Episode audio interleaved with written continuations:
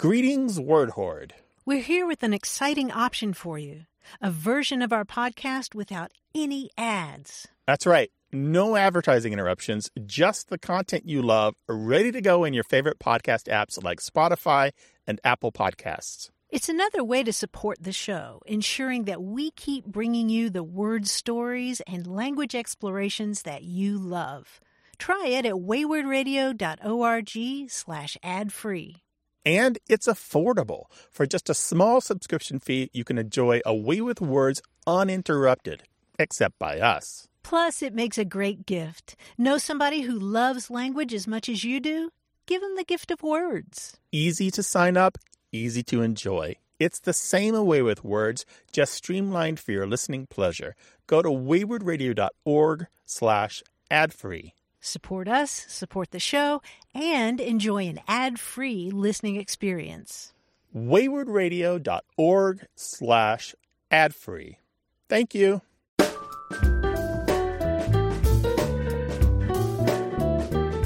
You're listening to Away with Words. I'm Grant Barrett. And I'm Martha Barnett.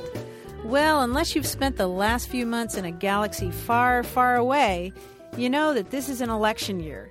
And that means we're being barraged by even more political talk and punditry than ever. Tons of it, and I love collecting it, Martha. Even the even the stuff that's not related to the election year. For example, do you For know example? what hog housing is in South Dakota?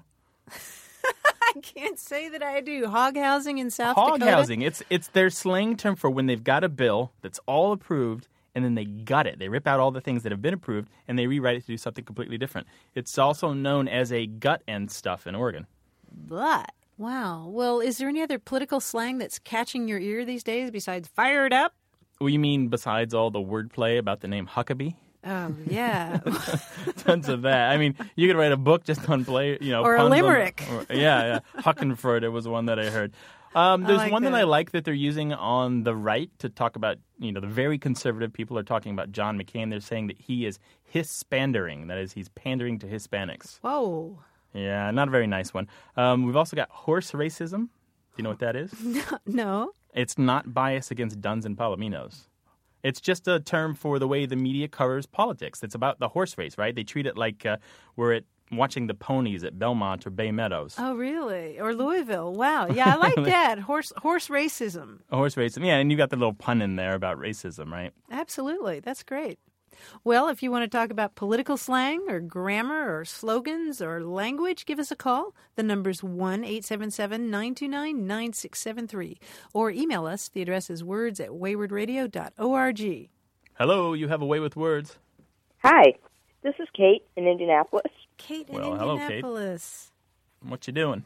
I have a word um, that's been uh, a- a bone of contention between a friend of mine and I, and the word is moot. Wait, before you go any further, before you go any further, is there money on the line? No, there is not. Dinner, respect? Uh, perhaps uh, respect, self confidence, those sorts of things. Does the loser like have to be a slave to the other person for a day or something? Uh, we'll see how it turns out, and then then we'll determine that. Ah, I see. Make the rules up later. Good plan. Good Right, plan, Be adaptable. Yeah, All right. right. Okay. So you're the word is moot, M O O T. Correct. Well, it's been a standing debate for many years, actually. This friend is a musician. And when he uses what I think should be the word moot, he uses mute, M U T E, in its place. Uh huh. Is he a trumpet player? Does he stick a moot in his trumpet or something? No, in fact, he's a piano player. He's a piano player. He's a piano Okay. player. Okay. He uses the mute pedal. Yes, exactly. he said, well, you know, it makes the sound less. And so it, it, it makes sense to me that in order for it to be an unimportant sort of thing or a, a less important thing, you could, it's a muted point. Okay. And what do you say, Kate? I'm thinking that he's completely wrong. That moot is the word. And I even made up a little sentence to illustrate the point. Oh, Let's hear it.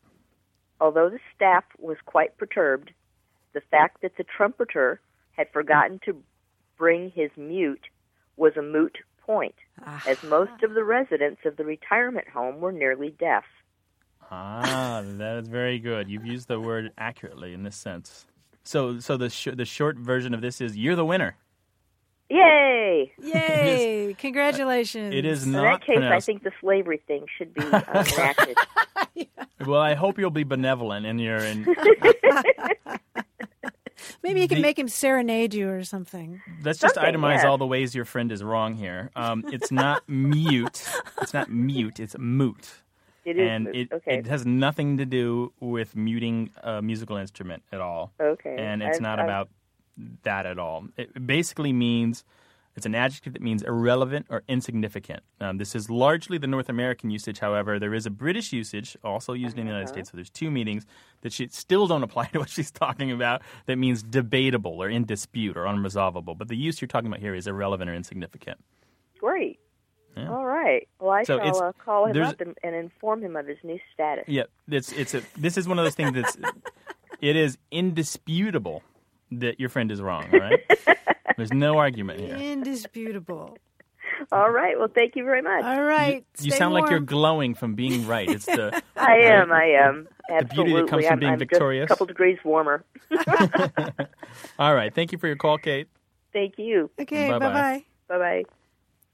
I love this. This reminds me of an episode of Friends, Martha. Did you ever watch that when it was on? Every once in a while. Joey Tribbiani in this show is kind of a, a, a you know lovable goofball. He's not that bright, but he, he means well. And there's one episode where he says something like, um, "Does he like you? All right, because if he doesn't like you, this is all a moo point." And Rachel, played by Jennifer Aniston, says, "A moo point," and he says something like, "Yeah, it's like a cow's opinion. It doesn't matter. It's moo." A moo point. a moo point. I think that's, that's one of the funniest things. That, I don't. I Oh, never watched the show that great, but, but they were running that particular bit as a as a promo for a while, and it cracked me up every time. oh, man. We should try to find it on YouTube or something. Yeah, we'll post it on the website as always. All right.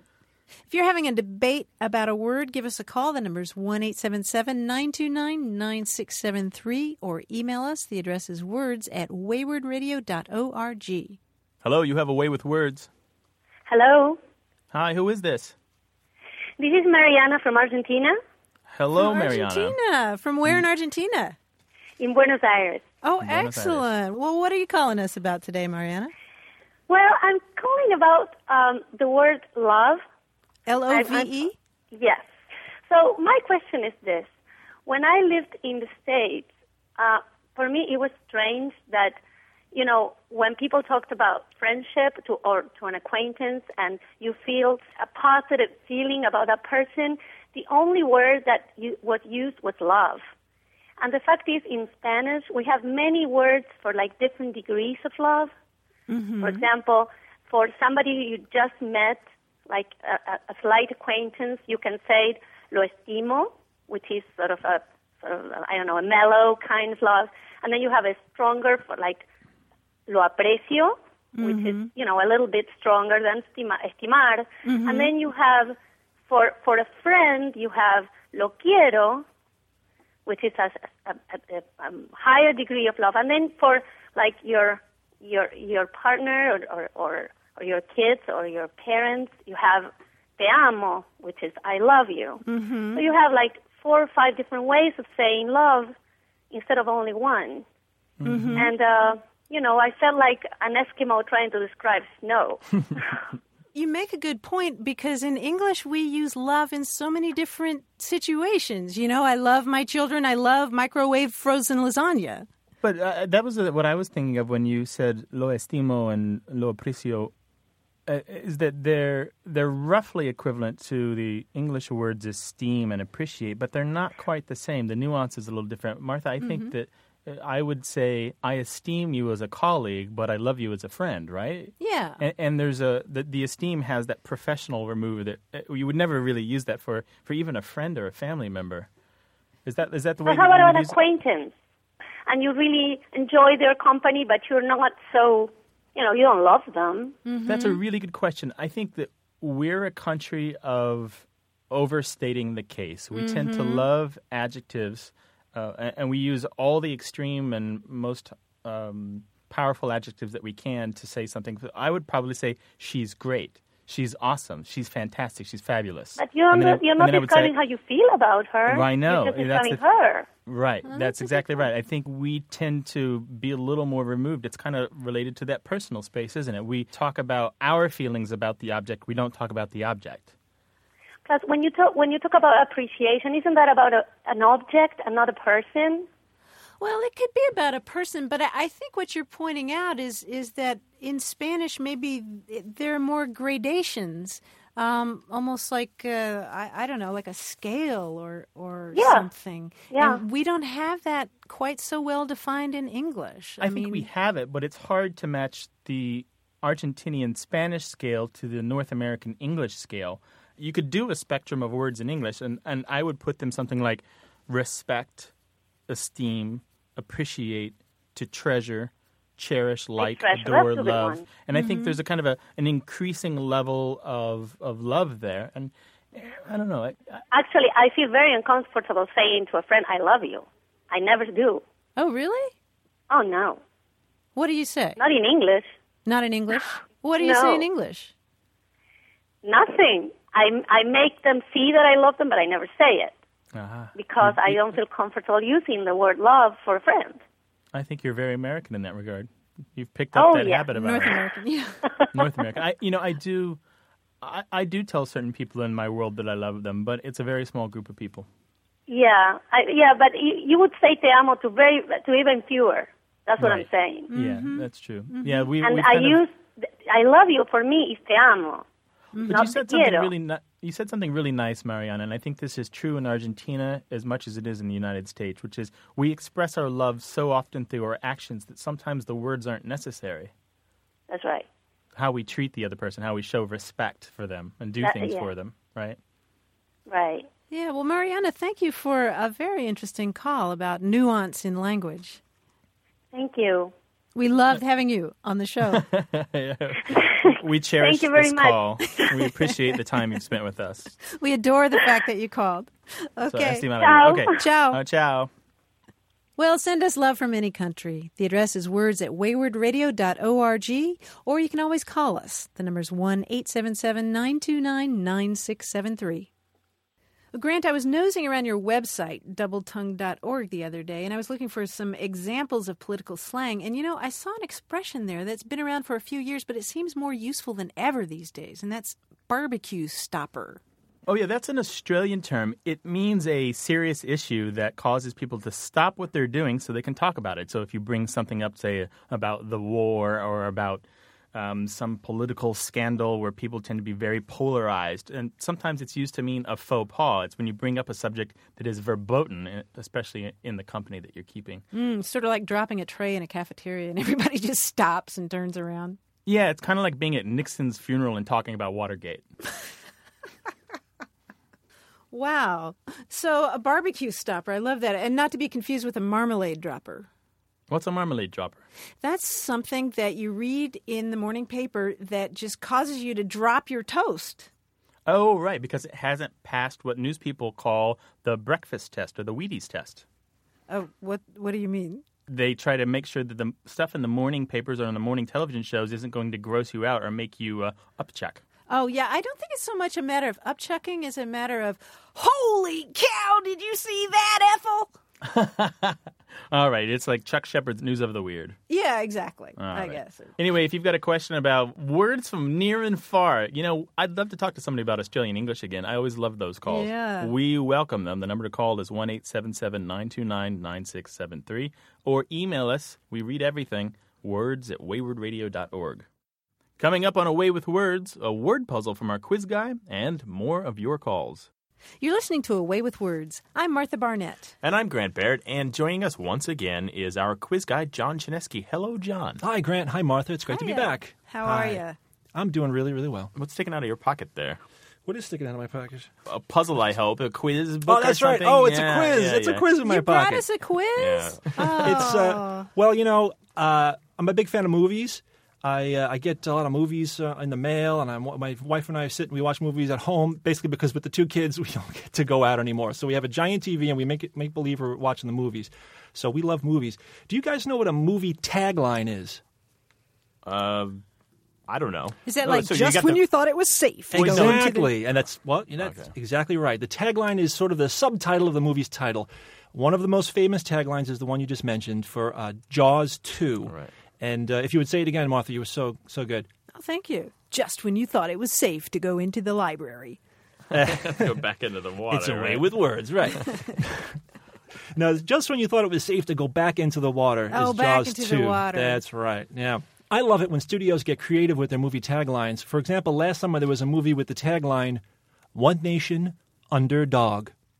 Now, that movie was Underdog, naturally. Oh, I thought that was an especially creative tagline. And uh, what's cool about some taglines is that you don't have to have seen the movie to figure out which movie it is. You just need a flexible mind, which I think you both have. I'm going to give you a tagline, and you try to figure out the movie title, and I'll give you plenty of hints. Are you ready? Yep. Okay, here we go. The tagline is This summer, evil meets its moose. Oh, but these are real taglines. These are real taglines from real movies, yes. Oh. Uh, This Evil meets its moose. Was it the Rocky and Bullwinkle movie? The Adventures of Rocky and Bullwinkle, exactly. A 2000, year 2000, mostly live action film based on the animated television show. right. Big trouble for Moose and Squirrel. Moose and Squirrel. Here's the next one. The tagline is See it with a bud. this has got Could be any of a number of films, but uh, right. This has Thelma got to and be Louise. no, No. Cheech and Chong something or other. Oh, that kind Smoke of smoke a big one or whatever the name of it Okay, was. you're, you're in the you're in the general area, which is probably a parking lot. Um, but I'll give you some more clues. the It's a- parking lot at a Grateful Dead concert. That's right. This is a 1993 film. It takes place in 1976 and chronicles the lives of high school and junior high students on the last day of school. Oh, is Matthew McConaughey in that? He is. Yeah. What is the name of that movie? Um, Parker Posey, Anthony Rapp, Oh, I know the movie, but I can't remember the title. Ah, blank and blank. because Matthew McConaughey plays the older kid who's graduated who still hangs around Keeps the school. hanging out right? in high school. Yeah, oh. I'll have to throw the cards over on this Dumb one. Yeah, and Dumber. no, That's no, us. Close. It's dazed and confused. There you go. Oh, Beautiful. Of Yes, course. that's it. Yes. Also, you dazed and confused. That was a great movie. it was really very. They just really nailed the period, didn't they? Just got it exactly right. All right, let's move, let's move on. The tagline is His story will touch you, even though he can't. Um, Well, Boy in gee, the that's. Bubble? I I was going to say the diving bell and the butterfly. That's, no. a, that's a good guess, but Diving Bell and Butterfly just came out. But this is a I 19. that's okay. Uh, this is a an Oscar nominated 1990 film starring Johnny Depp. Oh, Edward Scissorhands. Oh, Edward Scissorhands, right, of course, Story will touch you, I just watched his latest movie, even though he can't. the Sweeney Todd movie. It was pretty good. Sweeney Todd. I enjoyed good. it very much. You know, he's very, very fits very well in those dark movies. All right, let's move on. The tagline is Hear the pictures, see the music. Contains no dialogue. It's another Disney film. Is it Fantasia? I don't know. It is don't know. Fantasia. oh, is that's it? right. Okay, Yeah. beautiful. Not that I've seen it, but I've heard about it. Hear the pictures, see the music. Of course, if you see the movie with a bud, you could probably hear the pictures and see the music. Any, any movie, you could see, hear the pictures and see the music. All right, here's another. The tagline is You can run, but you can't Hydra. Oh my goodness! Is there some Hercules movie or something? That's the movie. It's Hercules. it's a Disney is that film. Sylvester Stallone? Who is it? No, no, no. This is the uh, 1997 animated film. All right, I got one more. Here we go. The tagline is "Get back to your roots." Uh, does it have to do with the hair? Hairspray? Hair? It is hairspray. Very good. Right out of the gate. go. Good going, Martha. It was a 1988 movie musical, which became a stage musical, and was remade into a musical in a movie musical in 2007. Right. So I think the key here is you don't have to have seen the movie. You just have to like puns. No, again, yes, exactly. If you're a fan of uh, of uh, of wordplay, you will be a I fan. like that of- movie too. Ah, yes. I, Well, is that it? Is that all you got for us? good times. We vanquished you, Mister. Yes, that's a dozen. You guys did very well, except for one. I, I did get one out, out from underneath you, but We vanquished you, Mister. Yeah, that's what I said. Is that Come on, another lady. movie line? No, that's my line. I speak like movies. hey, they I call like me it. Mr. Quiz. Call me. Very Ishmael. good. Well, John, thank you very much. Thank you, guys. It was a pleasure. We'll see you soon. Bye bye. All right. Bye bye. And if you're puzzling over a movie tagline or a word origin or a point of grammar, give us a call. The number's 1 877 929 9673 or email us. The address is words at waywordradio.org. Hello, you have a way with words. Hi, this is Suzanne from Indianapolis. Well, hello, Suzanne. What's going on? Well, I have a question. My husband and I have been obsessed with all of the election excitement, and um, there have been a lot of caucuses or caucus, which may be a separate question about the plural about caucus. but Guy, I like uh, that. yeah, I'm I'm not sure about that. But um, but our question is, after watching all of these caucuses and everyone talking about how many. Um, how they're predominated by a lot of white people. mhm Is there a relationship between caucus and Caucasian? Because I'm thinking, well, hello, if there is, of course they're predominated by Caucasians, because that's a related term. Now, wait a second here. The caucuses tend to be held in states that are mostly white anyway, right? Well, yeah.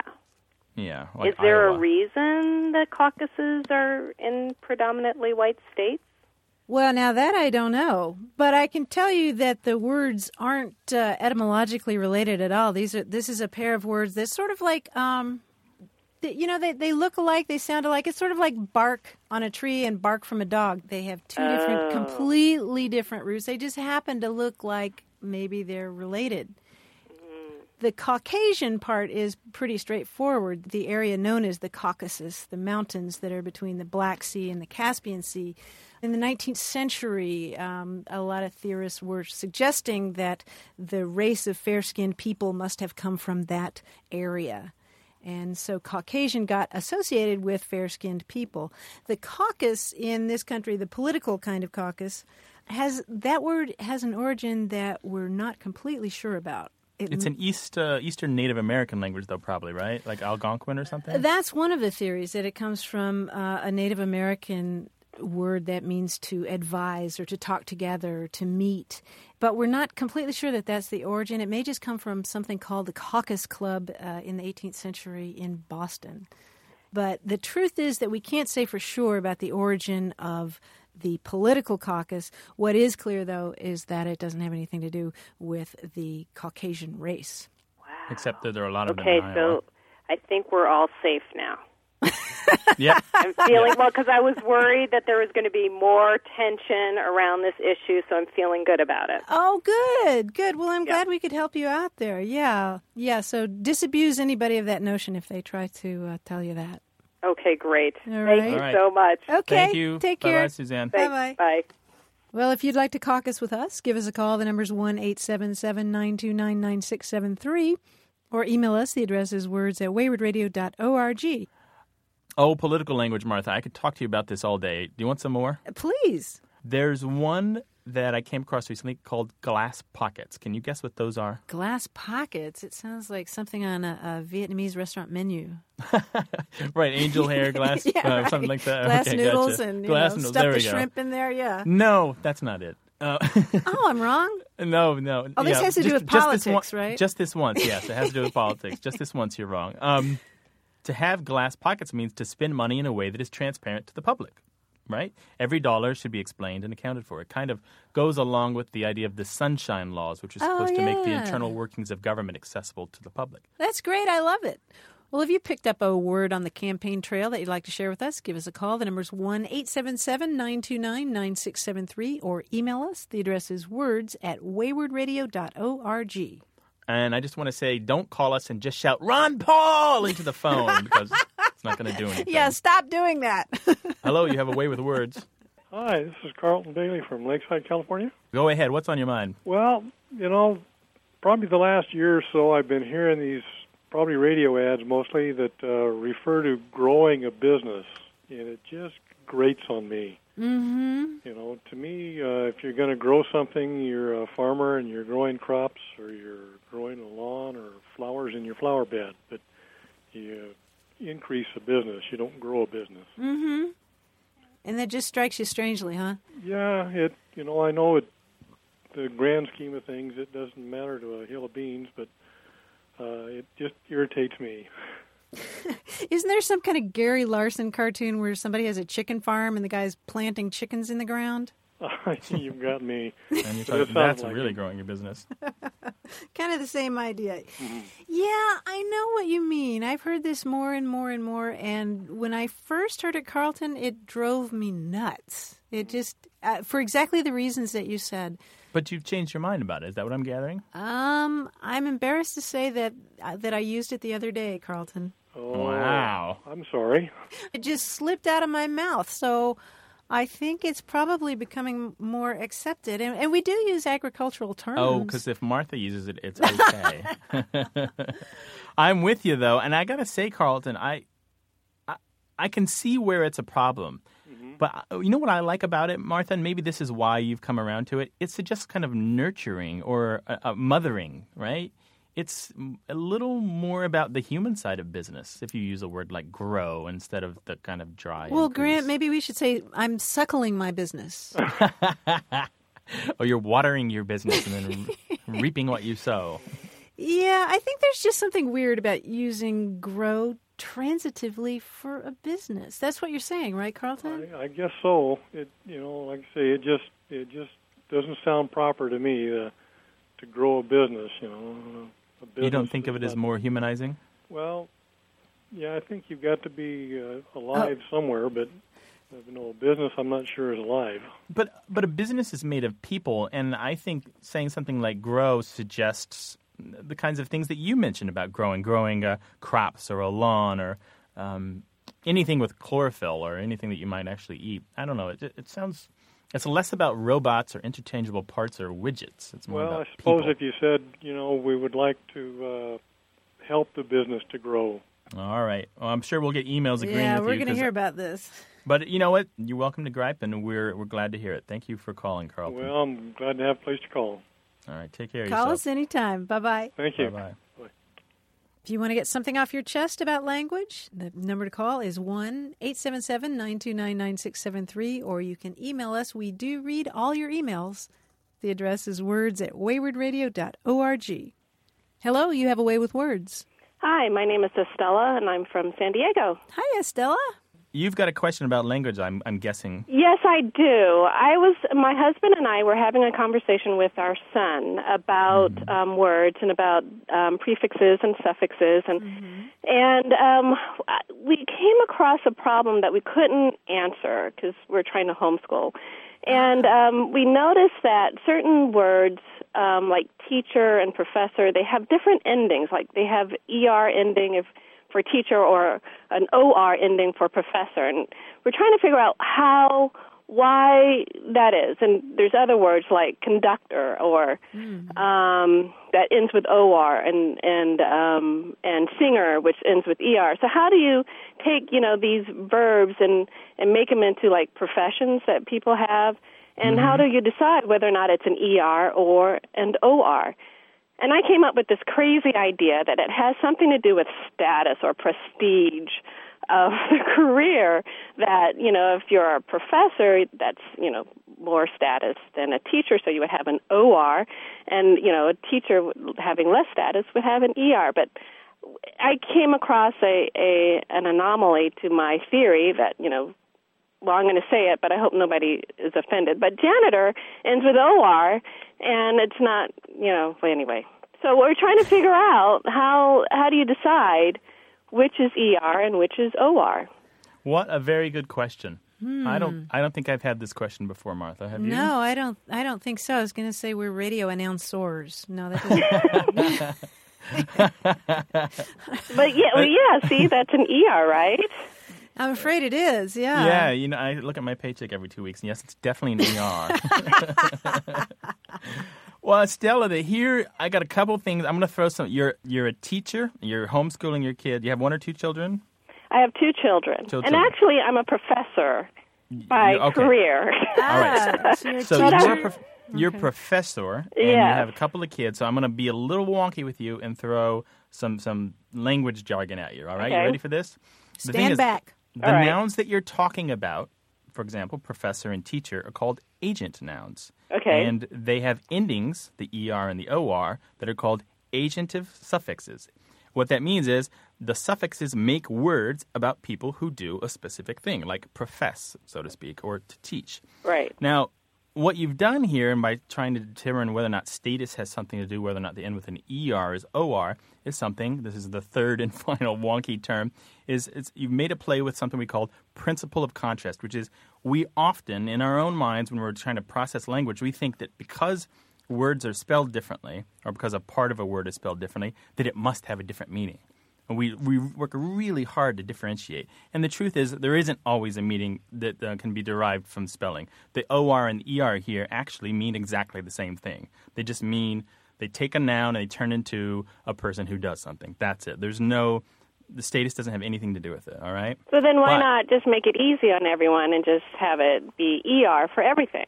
Well, let me Why call up the uh, English Language Academy and, and just bellyache those guys because they've done a horrible job of making the what a malformed beast we speak. Well, you know, I heard that there was, you know, that there's Latin-based words and then there's Germ- German-based words, and, Ah. Well, and there's a Middle Eng- status difference there. That certain well, words. I don't, I don't, I don't agree with that status difference. I Oh. don't. But you're you're onto something though. Generally, but not always, Latin-derived words, for example, uh, those that ends in a in ate like negotiate, will take an or ending. And generally, but not always, those that we get from Middle English often have er endings, but not always.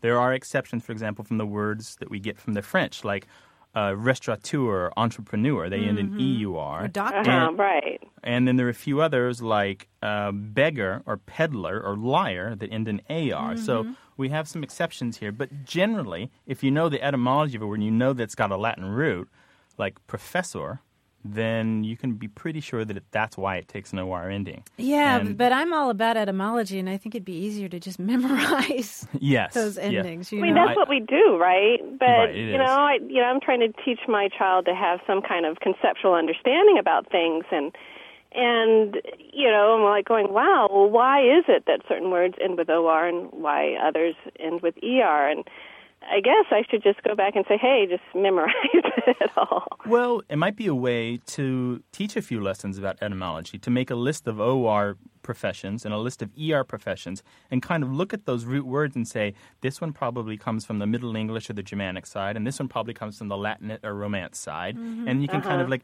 it's, Mm-hmm. And it then might look be a 'em new, up. That would be yeah, it- interesting, It, might be a way. Yeah, it might be a way to actually have a lesson instead of just memorizing stuff by rote. Just to Right. say, give Yeah. a few, little background. Um, it, it might work.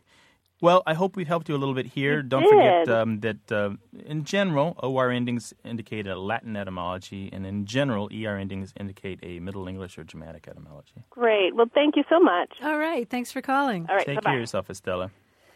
Well, if you've got a question about professions and the words that they use, say jargon, for example, give us a call, 1 877 929 9673.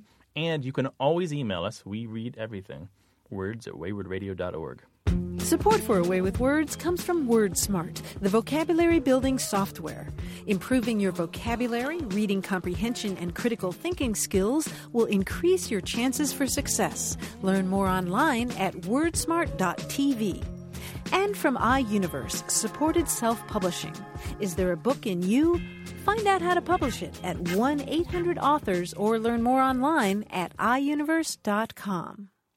You're listening to A Way with Words. I'm Grant Barrett. And I'm Martha Barnette, and now it's time for Slang This, the puzzle where you have to guess the meaning of some strange slang terms. Today's contestant is Jaime Hernandez from San Diego, California. Welcome. Thank you. It's great to be here. Yeah? As I'm really excited about participating. I've been looking forward to this. All right. Well, Jaime, do you have a favorite slang term you'd like to share with us? I do. It's an easy one. It's Tiho. Um, It's what? T E H O. Tiho. Do you know that one, Grant? I don't. No, is that a Spanish word? No, most people would think that. However, we usually we usually use it at home when we can't decide what we want for dinner. If one of us is not as hungry, or if there's some nice leftovers from a restaurant, say in the refrigerator, Mm-hmm. or we don't feel like cooking, so we we say, well, tonight let's just Tiho it, and that means to each his own. So we don't have Oh. to cook a big dinner. That's very nice. Oh, that's Yeah. nice. It sounded Yeah. like TiVo. I was confused for a second there. Tiho, yeah, and it works. It's it's not even gender specific because a woman could say it as well. Well, Jaime, let's move on to our game. Okay. Grant's going to give you a slang term, and then he'll give you three sentences that suggest what that term could mean. Now, only one of those examples will be real, and the other two are fake. So, Jaime, your task will be to figure out which one of those three sentences illustrates how this particular slang term is actually used. Now, chances are you haven't heard the word before, so the trick will be to puzzle out its meaning, and I'll be standing alongside you right here, okay? Excellent. All right, Grant? The first word is Karzy, K A R Z Y. All right. The first clue is The best way to avoid getting drunk at a wine tasting is to Carsey. You sip, swish, taste, and then spit. The second clue. I went down to the Carsey to do my business, but some bloke had stopped up the loo with the newspaper and the place was a mess. and the third clue. Before the electric slide and the hokey pokey, the Carsey was the dance everybody wiggled to at weddings. So, Jaime, is Carsey a method of wine tasting, a bathroom, or a dance that used to be a regular part of weddings? Ooh, what do you that's, think? That's a tough one. They all sound pretty good. Um, uh, Have you ever done the Carsey at a wedding? um, no, if I did, I probably wouldn't remember doing it. What about the electric slide and the hokey yeah, that that one I, Oh, that one I can handle. Yeah. Hmm. Um, I don't know. My first instinct was to go with the second one, but the first one sounds like it might be might be good as well. Yeah, I know. I've done a lot of wine tasting, but I've never heard that at the winery or anywhere else. So I'm going to follow my gut and go with the second one. That's right. The answer is B, a bathroom or a loo or a lavatory. And and there were two clues in there that it's a British word. I used bloke and loo just so you could kind of get the idea that it's not something that most Americans are going to know. An interesting thing about this word is that there are a lot of spellings to it, tons of them. It's mainly a, an oral word, so it's also spelled K A H Z I, you know, because of the Brits, so they leave out the R, and so it sounds kind of optional. And K A R S E Y, lots of different ways. Uh-huh. All right, so we've got another one for you. Are you Cool. ready? Let's go. All right. This expression is two words, and it's low bush moose. L O W B U S H, one word. M O O S E, low bush moose, okay? Okay. And the first clue out back of the hut were low bush moose, the rusting hulks of automobiles that had been left there long ago. Hmm. Second clue. Police say the young hunters made sport of shooting in the direction of other hunters to scare them, jokingly referring to them as low bush moose. And the third clue Buck didn't come back with the big game we all expected. Somebody said, It's low bush moose again. I'm so sick of rabbit I could eat my boots. So there are your three clues. Are low bush moose rusting automobiles in a field, hunters who were shot at on purpose by other hunters, or rabbits? The visual of the first one is making me wish that it was the the correct answer. So I'm just going to go with that. You're you're saying that it's the rusting automobiles in a field. Yep. Kind of they look like creatures out there in the What- underbrush. What, what do you think, Martha? Well, um, what's appealing to you about that? Um, I, I just saw a photograph once, and it was really, really well taken. It was of a rusted car in a field, and with the oxida- oxidation of the rust and the flowers growing through it, it was just a, a beautiful photograph, and I remember that, and that's why I'm trying to make the connection. Wow. And then did you did you think, gee, that looks like low bush moose? no, no, but well, let me analyze this. Is the fact that you're asking me? Maybe that's not the answer. Oh no! It, you know, game theory is a notoriously bad way to play this quiz. game theory okay. tends to. Um, well, I, I- let me just say this: it's been it's been such a thrill just to be on the air with you both that, that whether I win or lose the second question doesn't really matter. This has been fun. So. but am I right? Well, the- well, Am I no, right? no. Unfortunately, it's rabbits. It's Rabbits, a term yeah. used in Alaska uh, to refer usually to uh, long-eared uh, or what is it, snowshoe rabbits, actually. Okay. And um, you'll find it in some cookbooks from Alaska, and it's kind of a joking, jocular term. Well, the I- term, the idea is that uh, you know, low bush because rabbits are short, and low Yeah. bush moose. Um, sometimes when you go out with your gun, you don't come back with a big beast. You come back with something small but still edible. So Okay, well, I've there's a- done jackalope hunting, but I've never seen one of those. So. yeah, there's a there's a term we've used in the past on another slang quiz that's similar to this. It's the same kind of joking term, and it's slow elk. And these are cattle that have been rustled and shot and then carted away without the knowledge of the owner. Okay. Very similar, I think. So anyway, you're you're one for two, but the main thing was that we had some fun here, didn't we? Ah, we certainly did. Yes, this is fantastic. Thanks. Well, Jaime, thanks so much for playing today. And for playing our game today, we're going to send you a whole book of interesting terms that I know you're going to love. It's Erin McKean's book, Weird and Wonderful Words. Perfect. I'll put it on the shelf with your books on uh, here at home. That'll be great. Fantastic. And if you have a question about language, give us a call. The number is 1 877 929 9673. Or email us. The address is words at waywordradio.org. Hello, you have a way with words. Hello, forget about it. Hey, Martha and Grant, the radio show hosts. This Well, is Thomas hello. Corbetto calling from right outside the Bronx, New York. All right. We're at right outside the Bronx, New York. Uh, where actually? Uh, White Plains, New York. Oh, White Oh, sure. Plains. Yeah. Yeah. Yeah. I used to take the train up to Poughkeepsie all the time. Oh, really? Yeah, that's right up there on the beautiful Hudson River, Mm-hmm. That's- up the river from uh, the city. Yes. What's on your mind, Thomas? Well, um, I thought I'd start this off kind of comfortable with the whole forget about it. but um, you know, it's kind of the same way that I would be speaking, you know, to my cousins at a family get together. You know, I'm this uh, good Italian boy from northern Sardinia.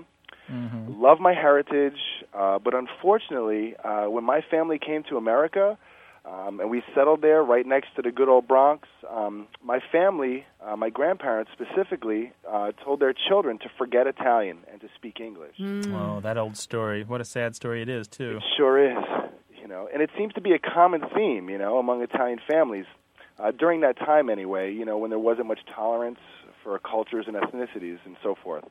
So, you know, I don't speak much Italian at all, um, but when my Italian friends and family get together, when we're together, I speak a completely different dialect than I'm speaking with you right now. Really? Yeah, it's like basically we reinvent the English language to suit like, you know, our robust and colorful culture. You know, I must say that when I'm speaking in this way though, you know, I feel completely comfortable and and it's almost like a euphoria. It makes me feel like I belong to something special. Ah, yes. There we go. There we go. Absolutely. You know, you guys should have heard the restaurant that I was in, you know, when Italy won the World Cup, you know, forget Mm-hmm. about it. Yeah. forget about it. Crazy place. Absolutely. Place So so anyway, you know, I do have a question for you two Goombas, all right? Oh, there was a question. I'm. A, Oh, wait. We're honorary Goombas. How about that? See that? Well, you know, it's a Goomba. You're a friend. You're a friend. You know, it's a, a friend that's not connected, right? A good Yeah. person. So, okay. So um, you know, it's this thing of ours. You know that these two phrases that you know I'm, I'm I want to get out is uh, number one. It's uh, forget about it. Of course, we've heard that a million times. Sure. And also, bada bing, bada boom. You know, Bada bing, and- and bada boom. bada bing, bada boom. It just happens like that. So, you know, where do these tasty phrases originate, firstly? And possibly how many issues can we address with each one of them? And finally, is this just a New York and Northern Jersey phenomenon, or do these colorful phrases find their way into Italian American vocabulary all over the country? Wow. Uh, holy moly, you've asked for a dissertation. I think I could do a whole semester's course on this topic. Forget about it. Yeah, Forget sign up. about it. Forget about it. Don't even think about it. Um, I'll tell you something. I'll tell you something right now. Forget about it. We'll, we can take care of that one really quickly. That's Great. not specific to Italian Americans. There are a lot of Italian Americans that use it. It is often used by Italian Americans in TV and film, but it's specific to New York. And these kind of mushed together words were Right. recorded as far back as the 1930s by um, field workers for the Works Progress Administration. They have this Oh, whole yeah? list of stuff. Some of them are kind of joking, not authentic, but this idea that we talk fast in New York and that or we lose the space between our words so that sentences become single words. It's it's been chronicled for, for what is that 90, 80 years now. It's a it's really kind of incredible. Wow, so that is awesome. yeah, so forget about it. Actually, isn't on the list that I know from the 1930s, but I wouldn't be surprised if it dates to about that part. All right. So in any case, so what's really interesting is that. Um, when you go look at the movies, popular culture, uh, television, like say the the books by Mario Puzo or Nicholas Pileggi, um, or the movies, you know, Goodfellas, Godfathers, Casino, that sort of thing, you'll find that they uh, they use this kind of language that these two authors, Puzo and Pileggi, took out of their life in New York City in the 1930s, and they made it seem like everybody was using that language, but yet it was really only it really only belonged to them and their people. You, you know what I'm saying, Thomas? Sure. And Sure, so absolutely. they started using it and saying, well, this, this language belonged, and everyone else outside just assumed that all Italian Americans use that language. And so you'll find these words and these sayings just kind of spreading that way. It's, it's really interesting. So you're saying that it, that Italian Americans are picking up expressions like that from literature? Yeah, yeah, it's a weird self-reinforcing loop where where the, these small little bits of language that really only belong to a small group of Italian Americans actually are made bigger by popular culture, and other Italian Americans may even very well pick them up the same way that any normal American would because they sound interesting. They're they're kind of kind of cool. Well, bada bing, bada boom. Just to, just to close though, I, I do want to talk about bada bing for just a second. Sure. There's actually when we say bada bing, bada boom, most Americans picked it up from Sonny in the movie Godfather, right? Yeah. Most of, most of us didn't even know it. I'm not even sure that it was in the original book that Puzo wrote. I, I, I don't know. I, I've written a little bit about this, but I didn't look that up. I'll tell you though, it's actually two separate phrases that have come together in that in that phrase. Really? Yeah, bada bing is one, and bada boom is another, and Get they kind of go here. together, and they do they serve the same purpose. But bada bing we can trace to 1972, but bada boom we can trace to 1957, and they are both distinctly Italian American. Wow, oh, that's amazing. And and is it is it what I think it is? Like bada bing, it just happened. Like it just appeared in front of me. Like Yeah, it's kind of like it's kind of like um, think about a gunshot or think about a riff on a drum. It's kind of like a ta-da or a there it is or a voila. bada bing. That's great. All right. Well, Thomas, we've covered a lot of ground here, and I hope uh, we've done some justice to these big issues that you wanted to address. You have. You absolutely have. You know, and I thank you guys very much for addressing this for me. And um, by all means, uh, you know, I work at a big hospital, and everyone in this entire hospital is going to hear this show, and hopefully, it'll turn them on to be regular listeners. Wow. There'll, there'll be there'll be miracles in the critical care ward. Absolutely, indeed. Thomas, that sounds like an offer we can't refuse. oh, thank you, Yeah, oh, Thanks a lot. Thanks a lot for calling. Allison. Have a great weekend. Okay, take All care. right, take care of Bye-bye. yourself. Bye bye now. Bye bye. We welcome calls about all kinds of language in the United States, including the dialect of people who are from somewhere else. That's actually some of the stuff that we enjoy getting into the most. So Love we it. welcome your calls about the language that your parents and your grandparents spoke. Give us a ring, 1 877 929 9673. And you can send us emails. Take as long as you want to write it out, and we'll read everything. Words at waywordradio.org. Hello, you have a way with words. Hello, this is William from Fort Worth, Texas. Hello, Hi, William. William. How are things in Fort Worth? Good.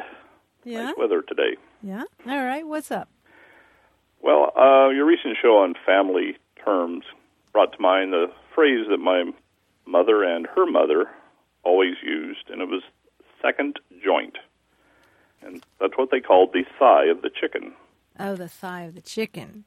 And as long as uh, I was a child and throughout the years, they always referred to it that way, and I had never heard anybody else refer to it that way.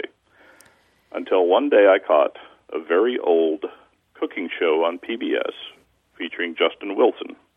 The Cajun chef, the Cajun cook, what did he Ah, call okay. himself? E- exactly. He would like, you put a little onion in there and you put a little wine. He always like poured lots of wine in there. I'll guarantee. I'll guarantee.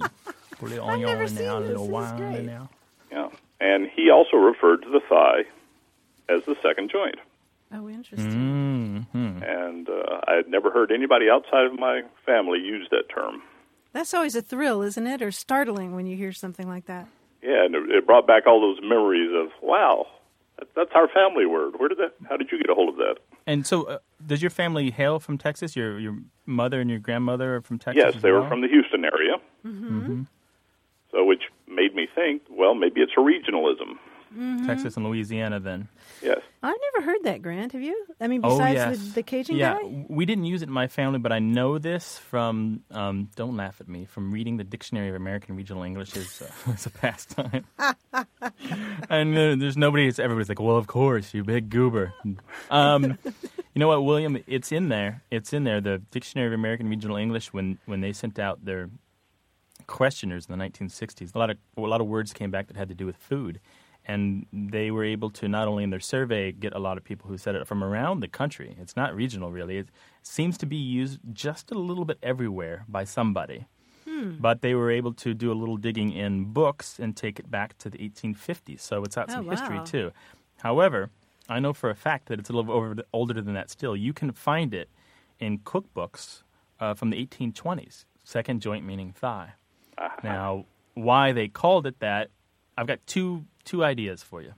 The first one is that the second joint on the on the leg of a chicken kind of corresponds to our knee, right? Either it's the second joint away from the body or the second joint up from the foot. Right. But the theory I like better, and the reason I remember this entry about second joint from the Dictionary of American Regional English is that there's one of the citations in there where they've quoted a person that they, you know, they spoke to her, they interviewed her, and she said that she thought that the reason that they called it second joint in her family is because it was a little improper to use the word thigh. Ah, Oh, really? Yeah, now I don't know if that's true or not, but I have known some people in my time where certain words were off limits because they might refer to something that was a little too intimate on the on the human body. It's and my grandmother was a proper Southern lady. Oh, was she now? Uh huh. William, did your grandmother have a word for the tail part? You know, the kind of fatty part?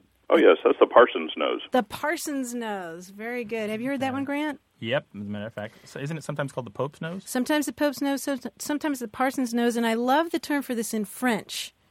Oh, I It's don't know that one. it's le sot-l'y-laisse, which means only a silly person won't eat it.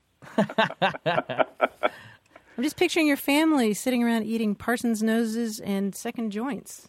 Yes, well, I guess everybody has uh, lots of terms for food because it's so important. Yeah. Well, William, have we uh, we've given you a little bit of history for the term. We showed you that it's not just in your family. Unfortunately, it doesn't seem to be regional like you guessed, but that's okay. You'll find that there are plenty of other people that know the term too.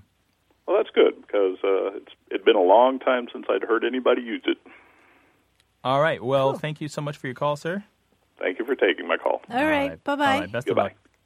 Well, Martha, you know, he has made me hungry. I was thinking of my mom's fried chicken. She does some good stuff with chicken. And then my father's mashed potatoes all buttered Oh, up. oh. oh, mm. Oh, we're talking about Sunday lunch here or dinner. Uh oh. you and I have a food problem. We welcome your recipes and your pictures of fried chicken to words at waywordradio.org. And we'll take your calls about language, 1 877 929 9673. Well, that's our show. But if you're pondering a point of grammar or you're curious about a word, leave us a phone message anytime, night or day. The number's 1 877 929 9673. Or send us an email to words at waywordradio.org. We read everything. And check out the conversations on our discussion forum. That's at waywordradio.org slash discussion. Our senior producer is Stephanie Levine. Tim Felton is our technical director and editor. We've had production help this week from Dana Polakovsky and Michael Bagdasian. A Way with Words is produced at Studio West in San Diego. I'm Martha Barnette. And I'm Grant Barrett, inviting you to join us next time. That's right here on A Way with Words. I like potato, you like tomato, and I like tomato, potato, potato, tomato, tomato. Let's call the whole thing off. But oh, if we call the whole thing off, then we must part. And oh, if we ever part, then that might break my heart.